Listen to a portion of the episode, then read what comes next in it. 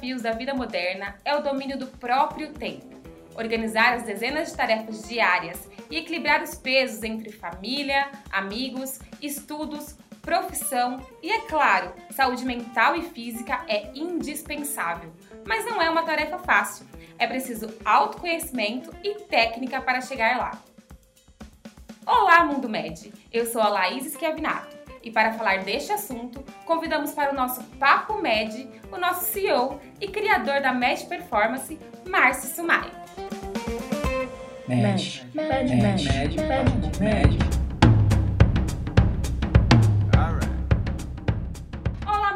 como vai? É um prazer receber você aqui para o nosso Papo Med, nesse nosso episódio inaugural aí, principalmente neste momento que a Med passa por uma mudança de nome e de marca.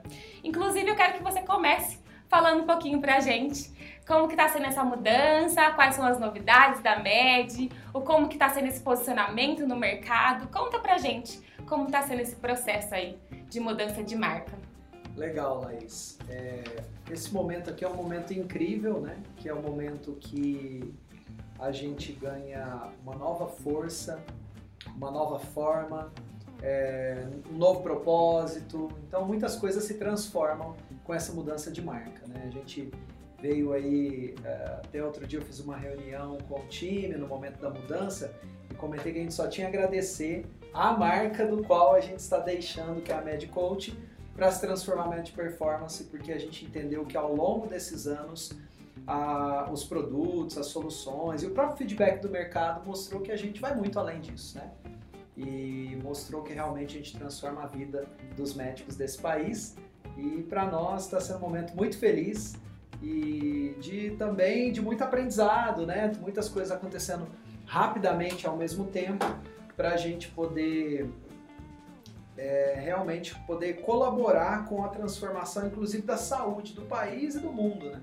A gente tem uma missão assim muito grande, a nossa responsabilidade é muito grande de fazer com que as pessoas, no caso aqui na Med Performance, médicos e médicas, se tornem pessoas melhores para o mundo, para os pacientes, né?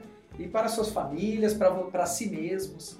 E, e é muito legal esse momento de mudança e nós queremos que todo mundo participe desse momento com a gente. Toda a, a, classe médica, todos os médicos possam participar e desfrutar e contar com a gente nos próximos anos. Eu acho que a proposta da média é mais ou menos essa, né? Fazer com que os estudantes de medicina e os médicos se tornem referência aí nas áreas que eles escolhem Sim. atuar e consigam transformar tudo, né? É muita novidade, muita mudança, muita coisa boa acontecendo.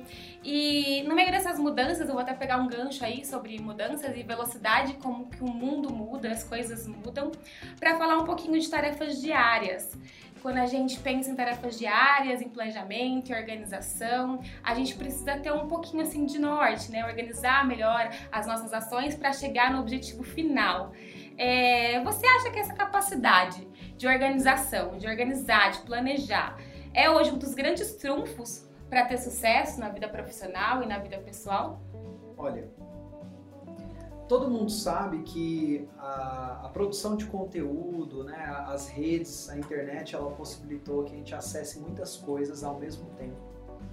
É, e também até com a pandemia intensificou o uso de tecnologia, então a gente tem o tempo inteiro muitos dispositivos tecnológicos. Né? Eu sou da época que a gente contava é, dentro de um ambiente de trabalho, de um escritório, a gente contava quantas pessoas iam ter acesso à internet. Hoje a gente não pode pensar mais assim, tem que pensar quantos dispositivos vão ter acesso à internet. Uma pessoa tem. É, eu, por exemplo, uso meu computador, uso meu, é, meu relógio, uso meu celular, então são três dispositivos, três acessos à internet e isso pode ocupar um tempo do qual antes não ocupava. O mundo moderno ele na verdade está fazendo a gente pensar sobre o que é mais relevante para a nossa vida, né? Porque o tempo é um ativo que a gente tem que ele simplesmente acontece. A gente criou, né, lá atrás, o ser humano resolveu criar uma forma de contar o tempo, medir o tempo, mas na prática a gente não, não sabe muito bem essa relação é, do quanto a gente consegue fazer ou mais ou menos dentro daquele tempo que todo mundo tem igual. Então, a grande sacada é você primeiro ocupar o menor tempo possível para fazer uma maior quantidade de coisas é, das quais não são especificamente curtir a vida. Então, quando a gente começa a ter esse foco, uh, a gente começa a fazer mais e melhor. Só que para fazer mais e melhor eu preciso aprender a lidar com isso. Aprender a lidar com essas tarefas, aprender a. E aí eu vou trazer o primeiro passo que para mim é importantíssimo. Eu tenho que ter uma noção de que o meu tempo ele nunca volta. A única coisa que eu sei é que a cada dia que passa o meu tempo vai ficando menor. Claro que a expectativa de vida nossa tem aumentado, né? Anos atrás, décadas atrás, era de 60 anos, hoje já está 90 anos quase. Algumas pesquisas mostram que a nossa expectativa de vida ela aumentou. Então quer dizer que a gente vai viver mais? Sim, mas uma hora a gente não vai estar aqui, isso é uma realidade. Então a gente tem que contar com, esse, com essa questão. Como que a gente faz se eu tenho um tempo limitado que eu nem sei quanto vai durar, porque eu posso viver 90, eu posso morrer amanhã. É, é, é imprevisível, não tem como ter essa previsibilidade. Por isso, fazer o máximo dentro do menor tempo, na minha opinião, é a forma mais inteligente de fazer. E só há uma forma de conseguir isso, é você desenvolver habilidades que te permitam fazer isso. Então, a primeira coisa que eu tenho que ter é a noção de tempo que ela não muda. Aquele tempo é único. Mas eu tenho que saber o que, que eu priorizo ali dentro. E como é que eu vou priorizar? Como é que eu sei o que, que é importante e o que, que não é importante dentro do tempo que eu tenho? eu tenho que ter uma clareza de onde eu quero chegar, de um propósito. Eu tenho que ter um alvo. Porque se eu tenho um alvo, é, vamos imaginar que um aluno, que é o nosso caso aqui, quer passar na residência em um ano. Se ele tem um alvo de passar na residência daqui 12 meses, daqui um ano, ele vai ter muito mais facilidade de selecionar quais atividades são prioritárias e relevantes neste ano de vida dele de preparação para a residência. Eu vou dar um exemplo que é um, um problema grande que acontece que poucas pessoas, poucos médicos consideram, né? Num ano de preparação para residência médica, se você quer realmente disputar vagas concorridas ou hospitais é, de muita relevância e muita concorrência, não dá para você pensar, por exemplo, em se casar no ano de preparação da residência. Infelizmente, porque um casamento eu já casei, eu sei como é. Casar leva, você tem que uh, cuidar de roupas, tem que cuidar de festas, tem que cuidar de tantas tarefas que elas vão consumir aquele um tempo que você deveria estar estudando. Como também não cabe você falar, eu vou fazer um intercâmbio de três meses. Não vai funcionar, porque você precisa de um tempo dedicado ali. Quando eu estou falando de tempo, também é bem legal esse contexto que é assim, ó. Quando é, eu costumo dizer que você vai ter mais resultado onde você está gastando mais tempo na vida, onde você está dedicando mais tempo na vida. Então, assim, se eu estou focado na residência, mas eu passo a maior parte do meu tempo semanal trabalhando, eu vou ter mais resultado trabalhando do que na prova de residência. Então, uh, a gente tem que entender isso, porque isso tem a ver com prioridade. Se eu falo, eu quero muito, estou focado em passar na residência, eu vou estudar pra caramba. De repente eu vou lá e pego N plantões. E trabalho 60 horas por semana em plantões e estudo 10 horas. Qual a chance de dar certo, Laís? Nenhuma, né? né? Nenhuma. Porque isso tá, não está trazendo qual é a relevância. Então, para aquele caso, é mais relevante trabalhar, é mais relevante ganhar o dinheiro do que estudar para passar na residência médica. Mas isso muitas vezes é uma escolha inconsciente. Então, a gente precisa disso. O tempo é único, eu preciso saber quais as prioridades, e para isso eu tenho que entender qual é a relevância de cada atividade que eu estou fazendo, e para isso eu tenho que ter clareza de um propósito. Qual é o meu propósito? O que, que eu quero ali na frente? Você trouxe na sua fala um pouquinho do cenário do médico, né? Do médico e do estudante de medicina. O estudante de medicina ele lida, lida com faculdade, com internato, com os estudos da residência, o formado de repente quando ele encara muitas horas de trabalho e quer se tornar um médico, um médico especialista, isso se torna um desafio. Nesse cenário, assim, que as pessoas se sentem meio que remando contra a maré, né? Fazendo muito e não alcançando o seu objetivo, no caso, por exemplo, de uma aprovação na residência. O que, que você falaria, assim, que é a primeira providência a ser tomada nesse, nessa fase, nesse momento aí de preparação para as provas? Eu costumo dizer que o aluno de, que entra na medicina, antes de iniciar a faculdade de medicina, ele estava fazendo geralmente cursinho, né, ou estudando para um, um vestibular, e ele pensava em uma coisa, ele falava, eu quero ser médico. Então, quais são os passos para eu ser médico? Eu preciso estudar muito, passar no vestibular, fazer faculdade de medicina para ser médico. Então, olha só, eu tô lá com 16, 17, 18 anos de idade, às vezes um pouquinho mais, estudando no cursinho, olhando lá na frente. Eu estou olhando 6, 7, 8 anos na frente, quando eu lá com 17, 18 anos de idade, estou pensando, quero ser médico. A gente se esquece de colocar esses objetivos de longo prazo. Geralmente, quem é que ajuda a gente a colocar esse objetivo de longo prazo? Os pais. Então, os pais podem até não dizer qual é a profissão que é para você fazer, mas uma coisa eu tenho certeza: todos os pais querem que os filhos, ou a grande maioria, façam faculdade. Pelo menos os pais de quem fez faculdade de medicina certamente privilegiaram. Olha, eu quero que você estude, eu quero que você faça faculdade. Então, existe um elemento externo, que são os pais, que induzem o aluno para que ele tenha que fazer faculdade. Aí ele vai lá e faz uma escolha, ele fala, eu quero ser médico, e já projeta, sem perceber, ele projetou dentro da cabeça dele sete anos da vida dele. Se você levar um ano para estudar no cursinho e fizer mais seis de medicina, ele projetou sete anos à frente. Um objetivo de longo prazo. Um objetivo de longo prazo. Só que quando o aluno entra na faculdade de medicina, essa conquista já está próxima. Já está chegando essa conquista, porque eu já iniciei a, a, a jornada. Durante a faculdade, você tem ali os professores, os, os, amigos, eles próprios também vão te conduzindo numa certa jornada. Então, antes você tinha a condução dos pais, que te direcionava, faz cursinho e passa na, na, no vestibular. Agora você tem os amigos e os professores falando, estuda, estuda, estuda, esse aqui é seu cronograma para você se formar médico. E claro que o próprio ambiente, o próprio mercado já vai também levando ele para residência. Né? Só que pensa, eu estou no quinto ano de medicina, ou eu estou no sexto ano de medicina, eu estou pensando em passar na residência, é curto prazo. Eu estou pensando em um ano para frente, dois anos para frente. Então a grande falha do estudante de medicina é que lá atrás no vestibular ele projetava sete anos. E agora, quando ele está dentro da faculdade, ele projeta um, dois anos. E aí ele não tem essa clareza do propósito, do objetivo de onde ele quer chegar e isso não motiva ele tanto a agir, a observar, a se organizar e a priorizar aquilo que é importante naquele determinado momento. Então tem gente que pergunta assim: "Ah, mas como é que eu vou deixar de sair com os meus amigos?" É que agora na pandemia tá um pouco tá bem complicado, isso não está acontecendo tanto, mas antes um grande vilão dos estudos eram as festas de última hora um amigo liga para o outro e fala, ó, oh, vamos fazer churrasco aqui, ó, vamos jantar em tal lugar. E eles, eles vão. Né? Por quê? Porque, pô, é meu amigo, tem sentimento, é uma relação. Então, como é que eu vou falar não para um amigo porque eu tenho que estudar? Eu preciso ter um propósito de longo prazo. Eu preciso ter algo muito maior do que aquilo. Então, um dos maiores desafios, Laís, que os médicos e estudantes de medicina precisam superar é o fato de eu estar dentro da faculdade de medicina, e também não estou falando que você precisa fazer isso no primeiro ano, no segundo ano, seria exagero. Mas se você chegou lá no quarto ano de medicina, que você já começa a ter uma vivência mais clínica, já com as especialidades, já começa a viver um pouco mais, você já está dentro do hospital fazendo algumas visitas, você já tem que começar a olhar 5, 6, 7, 10 anos para frente. E aí eu pensar, qual especialista eu quero ser?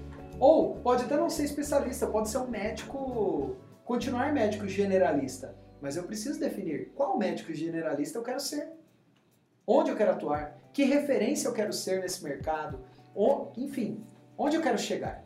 Né? A primeira providência, então, seria essa clareza de objetivos. Sem objetivos dúvida. definidos, saber aí o que você espera da sua vida profissional e pessoal claro. que vai estar ali andando junto, né? Outra coisa que você trouxe na sua fala foi a respeito da tecnologia, que ela pode ajudar, né? Ela pode ser uma aliada, como ela pode ser um, um rival aí. O que, que você acha que pode ser uma forma das pessoas escaparem das armadilhas das redes sociais, aí dessa extrema conectividade e como que a pessoa consegue usar a tecnologia ao favor dela, a favor dessa organização, dessa organização, planejamento, estudos, objetivos aí, busca de objetivos? Isso é uma ótima pergunta.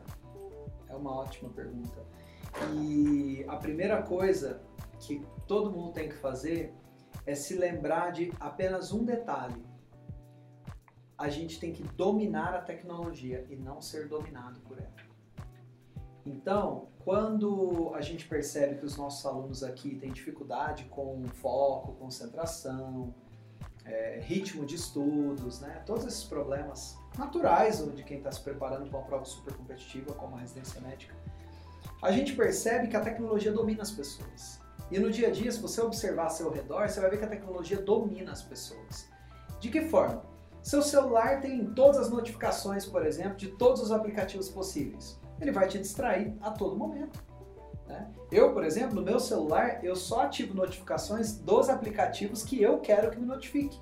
Aqueles aplicativos dos quais eu só uso em momentos de lazer, quando eu estou em casa, que eu não uso ao longo do dia, que vão atrapalhar a minha concentração, eu desativo todas as notificações. Né? É um exemplo, uma forma de fazer. Então a primeira coisa é isso, é dominar a tecnologia. E para isso, eu tenho que observar. Sempre observar, observar e falar, pera um pouquinho. Eu estou reagindo à tecnologia ou estou usando a tecnologia? Né? Porque se eu reajo à tecnologia, eu não estou no domínio. Se eu uso a tecnologia nos momentos que eu quero, aí sim eu estou no domínio. E não tem problema nenhum você pegar o celular e ficar um momento de bobeira desde que aquele momento seja um momento de bobeira. Então, não que, que você não tenha outras atividades para fazer naquele momento e que ele não tenha te atraído, né? Parece uma, uma... ele pode te abduzir, né? Assim, ele, ele chama a sua atenção de uma forma é... e uma coisa que as redes sociais trazem é que de verdade, assim, existe um fetiche do ser humano de bisbilhotar a vida do outro.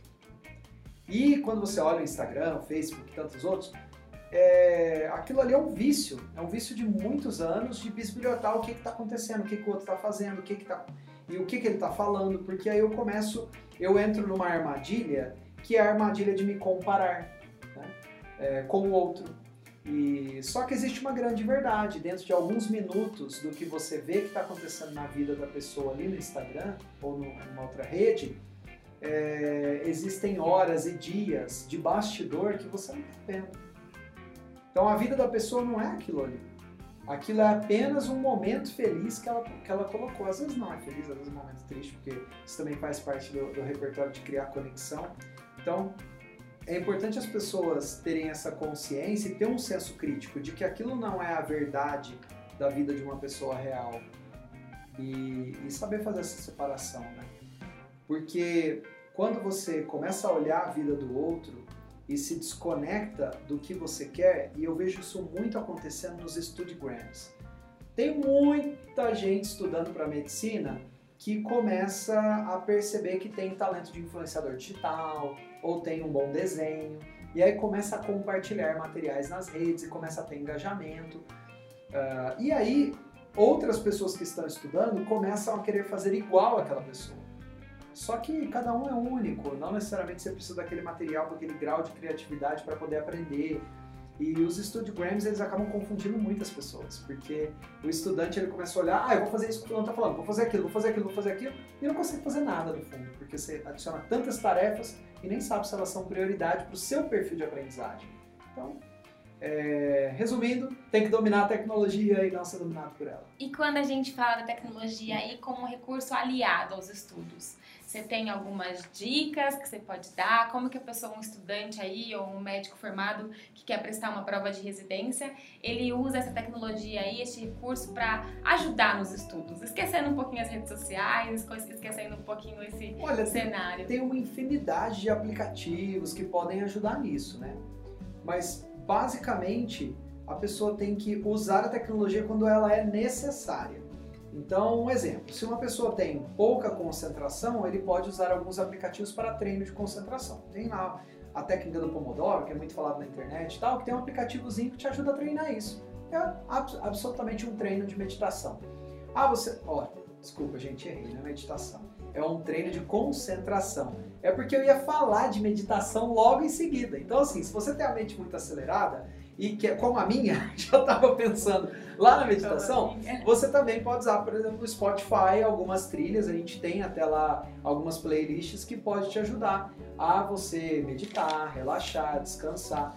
Então, Laís, nada mais nada menos do que eu primeiro tenho que observar minha necessidade, depois encontrar a tecnologia a solução. Né? A gente tem aqui o Med Revisa, que é uma ferramenta de teste de gaps de conhecimento que também é interessante, vários cursos preparatórios também tem. Então você vai lá, faz questões online, mede seu conhecimento, cria plano de estudos automatizado. Então tem vários tipos de ferramentas, tem muitos aplicativos né, que, que podem ser usados, mas cada um vai funcionar para uma pessoa. Então o que, eu, o que eu mais gosto, que eu acho que é mais simples, é você dominar o celular como um todo que é entrar ali na, na central de ajustes, ali, depende se você está usando iPhone ou outro, na central de ajustes tem um, um modo silencioso, que é o não perturbe. Ele é uma luazinha nos celulares. Aquilo ali, para mim, é a melhor ferramenta para o estudante de medicina. Porque o não perturbe ele é simples, você vai lá e coloca, aperta a lua, ele desativa todas as notificações, ligações, tudo que vai te tirar a atenção, ele desativa momentaneamente e aí você está estudando, estuda, estuda, estuda, quando você termina você volta lá, estão todas as mensagens, todas as notificações, seu celular não fica fora do ar. E ainda dá para configurar ali alguns telefones de favoritos de pessoas que você sabe, tipo, ah, sua mãe, ou seu chefe, ou alguém, seu namorado, namorada, pessoas que você quer que te interrompam. Você vai lá e coloca o telefone delas numa listinha dentro do, do Não Perturbe e essas pessoas, se elas ligarem duas ou três vezes, se não me engano, é, bem próximo, assim, o telefone vai tocar mesmo estando no Não Perturbe. Então, é uma, é uma forma muito simples de, de você começar a treinar o domínio da tecnologia. Né? Eu vou lá e coloco no Não Perturbe, faço o que eu tenho que fazer, quando eu termino eu vou lá e volto e tiro do Não Perturbe. Eu já tive alunos que ativaram o Não Perturbe num momento da trajetória de estudos e ficaram um ano no Não Perturbe. Sem brincadeira. Tipo uma aluna que falou, Márcio, eu tô há 10 meses, ela falou, desde quando você me falou disso, eu coloquei no Não Perturbe, nunca mais tirei.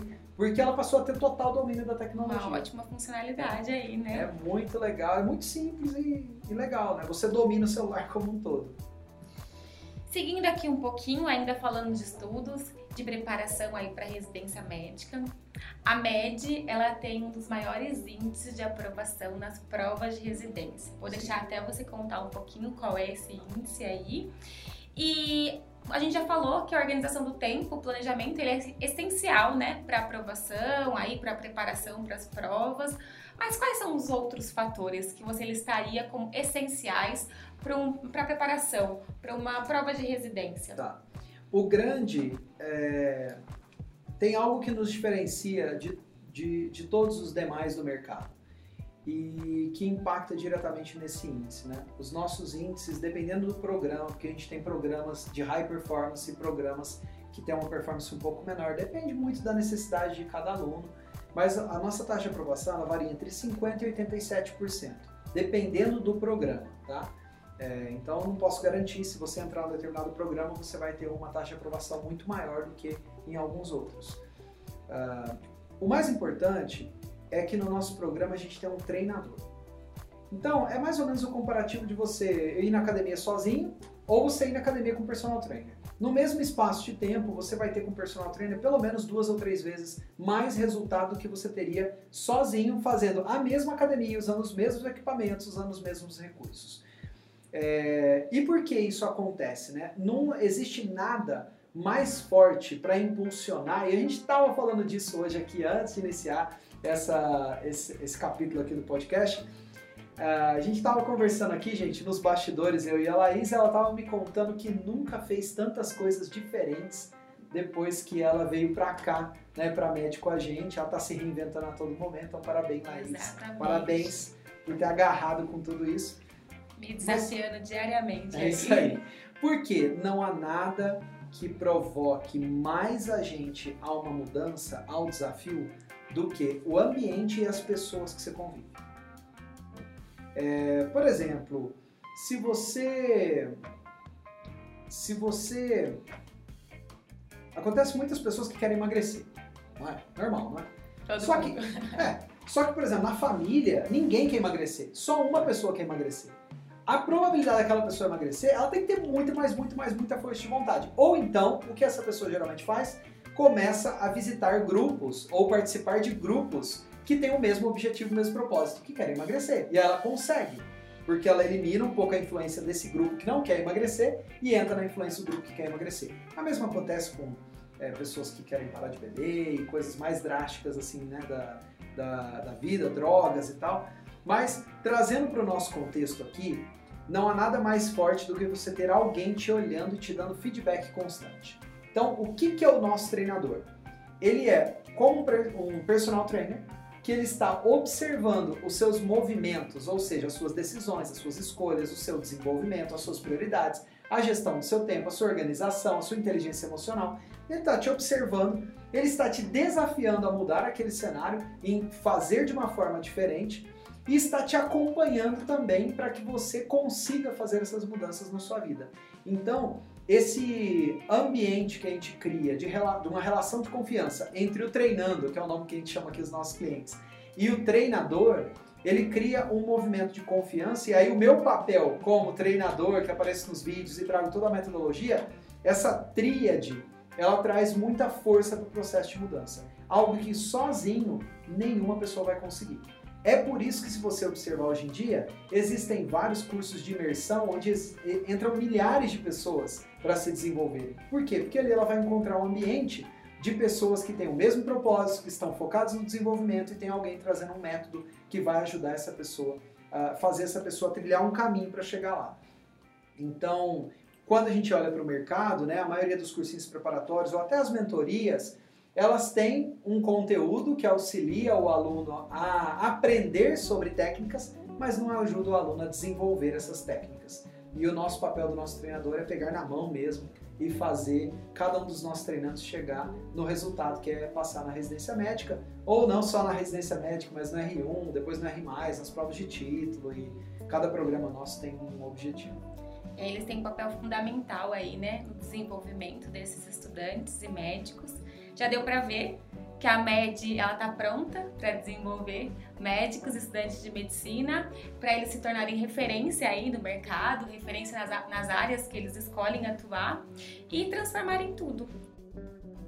Hoje aqui a gente falou bastante sobre organização de tempo, né? E falando em tempo, tá chegando ao fim o nosso Papo Med. Foi muito bom, está muito bom. Eu agradeço aí, Márcio, de você ter um tempinho aí na sua agenda, ter reservado, aberto pra gente conversar um pouquinho, entender um pouquinho da MED, desse momento que a MED está passando, falar um pouquinho dessa, desses estudantes e médicos aí que estão vivendo um desafio e que buscam a aprovação da residência, né? E eu passo a palavra para você, para você dar umas considerações finais, convidar as pessoas para conhecer um pouquinho mais desse método aí que desenvolve médicos e estudantes de medicina no Brasil inteiro. Legal. Eu quero convidar todos que acompanham esse podcast aqui, que a Laís está com a gente comandando e que essa, essa sessão inaugural aqui certamente é um, é um pontapé para a gente ter conteúdos incríveis, né? E, e nós temos uma filosofia que é realmente ajudar, com agilidade, ajudar com que cada médico alcance seu objetivo. O que eu posso dizer aqui é que nós estamos prontos e preparados para te ajudar no seu desafio e no seu objetivo que você tiver na carreira médica. Seja enquanto ainda estudante de medicina, seja já um médico formado, seja já um residente, porque nós temos programas e soluções para aumentar sua performance fazer com que você seja mais feliz, realizado e alcance seus objetivos profissionais. Então, conte com a gente para o desenvolvimento da sua carreira e vem para a MED que a gente realmente transforma você e você transforma tudo a partir de então. E é isso aí. Eu reforço o convite do Márcio. Aqui no descritivo do podcast tem os nossos canais que você pode acessar, conhecer um pouquinho mais da MED, de repente falar com um dos nossos especialistas para conhecer nossas soluções mais a fundo. É isso. Obrigada a você que ficou com a gente até o final e te espero no próximo episódio do Papo MED.